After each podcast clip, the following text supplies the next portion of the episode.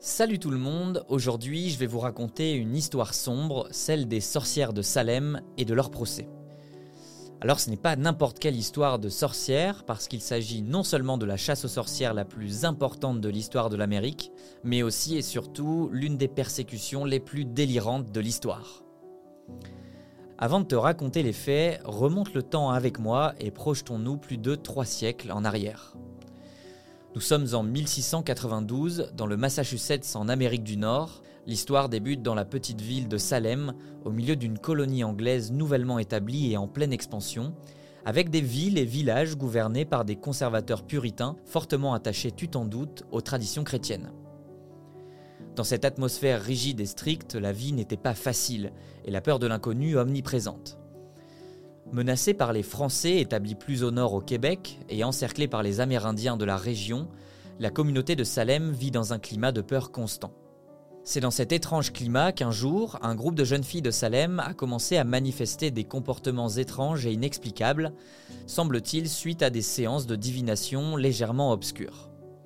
Elles prétendent alors être possédées par des esprits maléfiques, accusant d'autres membres de la communauté de sorcellerie. Les médecins ne trouvant aucune explication rationnelle vont conclure qu'il s'agit en effet de possession satanique. Des allégations qui sèment alors la panique et dans la foulée, d'autres habitants commencent à accuser leurs voisins, amis et même leur propre famille de pratiquer la sorcellerie. Trois premiers noms ressortent, Sarah Good, une mendiante, Sarah Osborne, une vieille femme, et Tituba, une esclave. Le 1er mars 1692, elles sont toutes trois mises en prison, le début d'une longue série car les crises présumées sataniques ne cessent pas. Les procès des sorcières de Salem se poursuivent avec des témoignages étranges et déroutants. Les accusés sont soumis à des interrogatoires, parfois brutaux, pour leur faire avouer leur prétendue alliance avec le diable. La plupart des accusés étaient des femmes, hein, souvent des parias de la société, ce qui a accentué la méfiance à leur égard.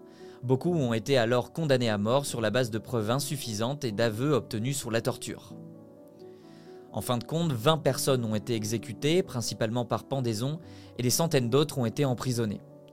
De tragiques événements qui se sont déroulés en l'espace de quelques mois seulement.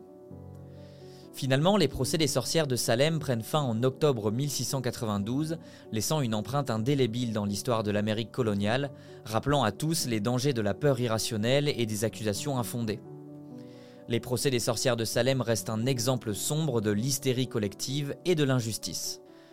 Aujourd'hui, les sorcières de Salem sont devenues un symbole de ces temps sombres. La ville de Salem, autrefois associée à la chasse aux sorcières, a embrassé cette histoire et accueille désormais des milliers de visiteurs chaque année pour se souvenir de cette période troublante de l'histoire américaine. On a compté par exemple 2 millions de visiteurs en 2022. Pour en revenir aux accusations de sorcellerie, plusieurs théories tentent d'expliquer leur origine. La plus simple consiste à croire en des hallucinations collectives provoquées par un climat de peur et une culture puritaine ultra stricte. Une autre théorie évoque des faits de maltraitance sur les enfants, provoquant des troubles du comportement.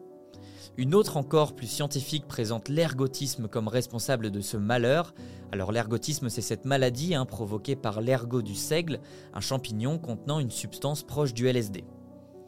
Et enfin, une dernière théorie évoque la maladie de Huntington, une maladie héréditaire qui provoque d'importants troubles moteurs, cognitifs et psychiatriques.